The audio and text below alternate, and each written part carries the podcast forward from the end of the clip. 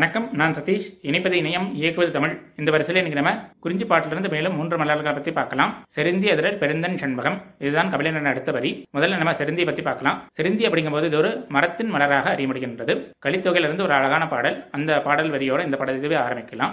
ஒரு குலை ஒருவன் போல் இனர் சேர்ந்த மராமும். பருதியம் செல்வன் போல் நனை ஊழ்ந்த செருந்தியும். மீனேற்று கொடியோன் போல் மிளிறு ஆர்க்கும் காஞ்சியும்.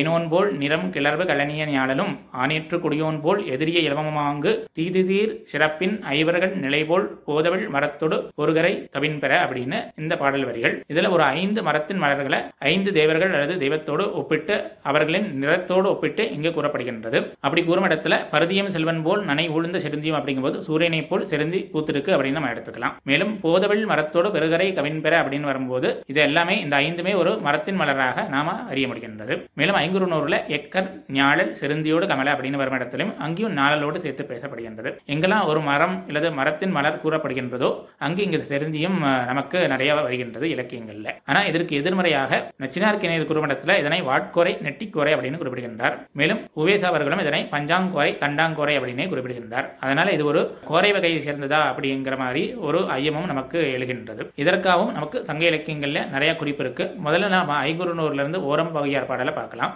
இருஞ்சா என்ன செருந்தியோடு வேலம் கரும்பின் அலமரும் கலனி ஊரன் பொருந்தும் மலரென்ன என்கன அளப்பிரிந்தனன் நல்லனோ பிரியலன் என்றே அப்படின்னு இது தலைவியின் கூற்றாக இந்த பாடல் வருகின்றது. அதாவது இருஞ்சாய் என்ன செருந்தி அப்படிங்கும்போது இருஞ்சாய் போல இந்த செருந்தி அப்படி வளர்ந்திருக்கு. அதோட வேலம் இதெல்லாம் காத்துல எப்படி அடித்து கொண்டிருக்குமோ அப்படிப்பட்ட கலனியை உடைய ஊரனான இந்த தலைவன் என்னை பிரியமாட்டேன் என்று கூறினான். ஆனா இன்னைக்கு நான் அழுமாறு பிரிந்து செல்கின்றான் அப்படின்னு தலைவியின் கூற்றாக இந்த பாடல் அமைந்திருக்கிறது. இங்கே எரிஞ்சா என்ன செருந்தி அப்படிங்கும்போது இது ஒரு கோரை வகையாக நமக்கு காட்டப்படுகின்றது. மேலும் மதுரை காஞ்சியில மாங்குடி மரதனார் கழுநீர் ஒழுந்த கண் அகன் பொய்கை களிர் களிருமாய் செருந்தியோடு கண்பு அமன்ற ஊறுதர அப்படின்னு வருகின்றது. அங்க குறிப்பிட நம்ம உரையிடும் இடத்துல இந்த செருந்தி எப்படி வளர்ந்திருக்குன்னா அந்த யானையை மறைக்கும் அளவிற்கு இந்த செருந்தி வளர்ந்திருக்கு அப்படின்னு குறிப்பிடுகிறார்கள். அதனால இது ஒரு கோரை வகையாக நமக்கு காட்டப்படுகின்றது. அதனால இது ஒரு மரத்தின் மலரா இல்லது இந்த மாதிரி கோரையா அப்படிங்கும் போது இந்த மலர் அப்படின்னு நம்ம பார்த்தோம்னா இந்த மலர் எங்க பேசப்படுகிறது அப்படின்னா எங்கெல்லாம் மரம் குறிப்பிடப்படுகின்றதோ அங்குதான் இந்த மலர் பேசப்படுகின்றது. இந்த கோரை வகை அப்படின்னு குறிப்பிடும் இடத்துல மலரை பத்தி எந்த குறிப்புமே இல்லை. அதனால முன்னாடி பார்த்தது போல இது ஒரு மரத்தின் மலராக நம்ம எடுத்துக்கொண்டு இப்போ நம்ம படத்துல பார்க்கலாம் இந்த செருந்தியை. இப்போ நம்ம படத்துல பார்க்கிறோம் இல்லையா? இதுதான் செருந்தி ஒரு பொன் போன்ற மலர். இதன் நிறத்தை அஹ், அகனான ஒரு குறிப்பிட்ட மட்டத்தில் பொன் அடர்த்தன்ன ஒள் இணர் செருந்தி அப்படின்னு குறிப்பிடுகின்றது. அதாவது பொன் அடர்த்தன்ன அப்படிங்கும்போது பொன்னை தகடுபோல் செய்த அப்படின்னு பொருள். அந்த பொன் அப்படி தகடு போல் எப்படி பண்ணியிருப்பாங்களோ அப்படி இந்த மலர் இருக்கு அப்படின்னு இந்த அகநானூறு குறிப்பிடுகின்றது. அதனால் இதற்கு பொன் தகட்டு மலர் அப்படின்னே பெயர். மேலும் சிறுபானாற்று படையில தலைநாள் செருந்தி தமனியம் மருட்டபம் அப்படின்னு வருகின்றது. அதாவது மறுச்சு கொள்ள செய்கின்றதாம். இது வந்து தங்கமா இல்லது மலரா அப்படின்னு அதை பார்க்கறவங்களை மகிழ்ச்சி கொள்ள செய்கின்றது சந்தேகப்பட வைக்கின்றது அப்படின்னு இங்கேயும் குறிப்பிடப்படுவதனால இதன் நிறம் பொன் போன்ற நிறம் அப்படின்னு நம்ம அறியப்படுகின்றது. மேலும் இந்த செருந்தி அப்படிங்கும்போது இது ஒரு நெய்தல் நிறத்துக்குரிய ஒரு மலர். மேலும் நெய்தல் மலரோடு இதை சேர்த்து மார்பில் அணிந்து கொண்டதை நமக்கு ஐங்குநூறு காட்டுகின்றது. நெய்தல் நறுமலர் செருந்தியோடு விரகி கைப்புனை நறுந்தார் கமலும் மார்பன் அப்படின்னு வருவதனால இது ஒரு சூடிக்குழு மலராக இருந்ததை நாம் அறியப்படுகின்றது. மேலும் வண்டுகள் மொய்ப்பதால் இந்த செருந்தி மலரும் அப்படிங்கிறத வண்டுபட விரிந்த செருந்தி அப்படின்னு அகப்பாடல் நமக்கு குறிப்பிடுகின்றது. மேலும் அரும்பு அலர் செருந்தி நெடுங்கால் மலர் கமல் அப்படின்னு வரதுனால இது காட்டின் கண் இந்த அரும்பு மலர்ந்து மனம் கமலும் அப்படின்னு இந்த அகநானூறு நமக்கு குறிப்பிடுகின்றது. இப்படி இந்த செருந்தியை நமது இலக்கியங்கள்ல நிறையவே பார்க்கலாம். இப்போ நம்ம அடுத்த மலரான அதிரலை பத்தி பார்க்கலாம். அதிரல் அப்படிங்கும்போது நம்ம போன பதிவிலே பார்த்தோம் பாதிரியை பார்க்கும்போது பாதிரியில் படரக்கூடிய ஒரு மலர் அப்படின்னு. அதிரல் பரந்தன் அத்தன் பாதிரி அப்படின்னு அகநானூறு நமக்கு இதை காட்டி கொடுக்கின்றது. இந்த படரும் தொடர்பு மாத்திரம் இல்ல ஒரு நறுமணத்தின் தொடர்பும் இந்த ரெண்டு மலர்களுக்கும் இல்ல இருக்கு அப்படிங்கிறத நமக்கு நற்றினை குறிப்பிடுகின்றது. நற்றிலிருந்து ஒரு அழகான பாடல் தோழியின் கூற்றாக நமக்கு கிடைக்கப்பெறுகின்றது அந்த பாடலை பார்க்கலாம். உலகம் படைத்த காலை தலைவ மறந்தனர் கொல்லோ சிறந்திசினோரே முதிராவியனில் எதிரிய அதிரல் பராரை பாதிரி குருமையில் மாமலர். நறுமோரோடமடு உடன் எரிந்து அடச்சிய செப்பு இடந்தன் நாற்றம் தொக்கு உடன் அனிரம் கொண்ட மணிமருள் ஐம்பாள். தாழ் கரு நரும் கதுப்பில் பையன முழுகும் அரும்பெறல் பெரும்பயன் கொல்லாது பிரிந்து வரை மரபின் பொருள் படைத்தோரே அப்படின்னு இது தோழியின் கூற்றாக இந்த பாடல். அதாவது தலைவன் பொருளீட்டுவதற்காக செல்கின்றான். அப்படி செல்லும் தலைவனை பார்த்து தோழி குறிப்பிடுகின்றால் நீ பொருளீட்டுவதற்காக செல்கின்றாய் எல்லாம் சரிதான். ஆனா அதனால உனக்கு ஒரு இழப்பு இருக்கு. எப்படிப்பட்ட இழப்புனா இந்த பாதிரி அதிரல் இந்த கருங்காலி பூ இதெல்லாமே ஒரு குடத்துல போட்டு மூடி வச்சுட்டு கொஞ்ச நேரம் கழிச்சு அதை திறந்தா எப்படி ஒரு நறுமணம் நமக்கு கிடைக்குமோ உள்ள ந- ஒரு நல்ல நறுமணம் நமக்கு கிடைக்குமோ அப்படிப்பட்ட நறுமணம் உள்ள கூந்தலை உடைய தலைவியின் அந்த நறுமணமான கூந்தலை நுகராமல் நீ செல்கின்றாய். இது உனக்கு ஒரு பெரிய இழப்பு அப்படின்னு இந்த தோழியின் கூற்றாக இந்த பாடல் வருகின்றது. அதனால இந்த பாதிரிக்கும் அதிரலுக்கும் ஒரு நறுமணத்தின் தொடர்பாக இருக்குன்னு நம்ம அறியப்படுகின்றது. இப்ப நம்ம படத்துல பாக்குறோம் இல்லையா? அதுதான் அதிரல். அதிரல் அப்படிங்கிற போது இதன் மொட்டு கொஞ்சம் கூர்மையாக நீட்சியாக இருக்கும். அதனால் இதற்கு மோசி மல்லிகை அப்படின்னு பேரு. காட்டு மல்லிகை அப்படின்னும் சிலர் குறிப்பிடுவார்கள். மேலும் இந்த கொடியில கொஞ்சம் நீர் பிடிப்பு இந்த பூலையும் கொஞ்சம் நீர் பிடிப்பெல்லாம் இருக்கிறதுனால இதற்கு புனலி புனலி பூ புனலி கொடி அப்படின்லாம் பேர் இருக்கின்றது. மேலும் நம்ம முன்னாடியே பார்த்தோம் அந்த வாகைக்கு எப்படி நிறைய அடைமொழிகள் நமக்கு கிடைத்ததோ அப்படி இந்த அதிரலுக்கும் நிறைய அடைமொழிகளை நமது புலவர்கள் கொடுத்திருக்கிறார்கள். ஒன்று ரெண்டு அடைமொழிகளை நம்ம இப்ப பார்க்கலாம். பைங்கொடி அதிரல் நுண்கொடி அதிரல் நன்முகை அதிரல் ததர்கொடி அதிரல் புதுப்பூ அதிரல் கூர்முகை அதிரல் அதிரல் கொய்குலை அதிரல் மாங்கோடி அதிரல் முகைவி அதிரல் அப்படின்னு இப்படி அதிரலுக்கு நிறைய அடைமொழிகளை புலவர்கள் கொடுத்திருக்கிறார்கள். இந்த அதிரல் அப்படிங்கும்போது வேனில் காலத்தில் பூக்கும் அப்படிங்கிறத முதிரா வேனில் எதிரி அதிரல் அப்படின்னு நம்ம முன்னாடி பார்த்த நற்றினை பாடல்ல நமக்கு கிடைக்கப்பெறுகின்றது. மேலும் இதன் அரும்பு வந்து குயிலின் வாய் போல் கூர்மையாக இருக்கும் அப்படிங்கிறத புறநானூறு நமக்கு குறிப்பிடுகின்றது. குயில் வாய் என்ன கூர்முகை அதிரல் அப்படின்னு இது புறநானூற்று பாடல் வரிகள்.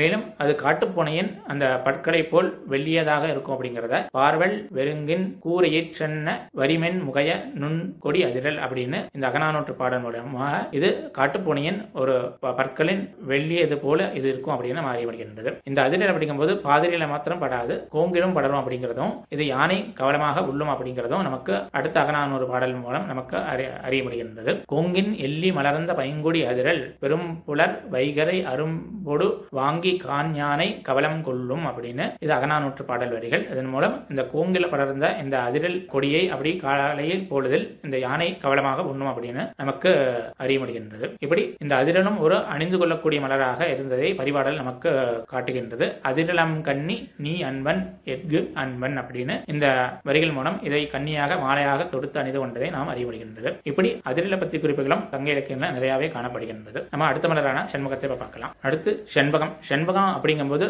எல்லாருக்குமே அந்த மலரை நல்லாவே தெரியும். அதனால அந்த மலரை நம்ம பார்க்கறதுக்கு முன்னாடி அந்த மலரின் பெயரை உடைய ஒரு பறவையை நம்ம இப்ப பார்த்துடலாம். செம்பகம் அப்படின்னு ஒரு பறவை. என்ன பறவைனா செம்போந்து. செம்போந்துனா எல்லாத்துக்கும் தெரியும்னு நினைக்கிறேன். அந்த செம்போந்து பறவை தான் செம்பகம் அப்படின்னு குறிப்பிடுவார்கள். மேலும் செங்காக்கம் அப்படின்னு குறிப்பிடுவார்கள். அல்லது குக்கில் அப்படின்னு சிலர் குறிப்பிடுவார்கள். இது குயிலின் வகையைச் சேர்ந்தது. ஆனா இது குயிலுக்கும் இதுக்கும் கொஞ்சம் வேறுபாடு இருக்கு. ஏன்னா குயில் அப்படின்னாலே அது வந்து எப்பவுமே காக்கையின் கூட்டிலோ அல்லது வேறு பறவையின் கூட்டிலோ தான் முட்டையிடும். ஆனா இந்த செம்போது அப்படி இல்லை. அது தானே கூடு கட்டி முட்டையிடுவதால் இது அதற்கு ஒரு தனித்தன்மை. மேலும் இந்த செம்போது தான் தமிழகத்தின் தேசிய பறவை. இந்த செம்போது அப்படிங்கும்போது இதன் காக்கை போர் தோற்றம் இருந்தாலும் இதன் கண்களும் இறக்கைகளும் சிவப்பா பெறுவதனால் இதற்கு செங்காகம் அப்படின்னு பெயர். மேலும் இந்த செம்போந்தை இலக்கியங்கள்ல செம்பூல் அப்படின்னு குறிப்பிடப்பட்டிருக்கின்றது. அதை பத்தி ஓர் இரண்டு பாடல்கள். ஐங்குறு நோட்டில் இந்த பாடல் வரிகள் பைந்தினை உணங்கள் செம்பூல் கவரும் மண்புல நாடன் தரிய வலன் ஏற்பு அம்கண் இருவிசும்பு அதிர ஏரோடு பயல் தொடங்கிற்றே வானம் காண்குவம் வம்மோ பூங்கனோய் அப்படின்னு தோழியின் கூற்றாக இந்த பாடல் வரிகள் வருகின்றது.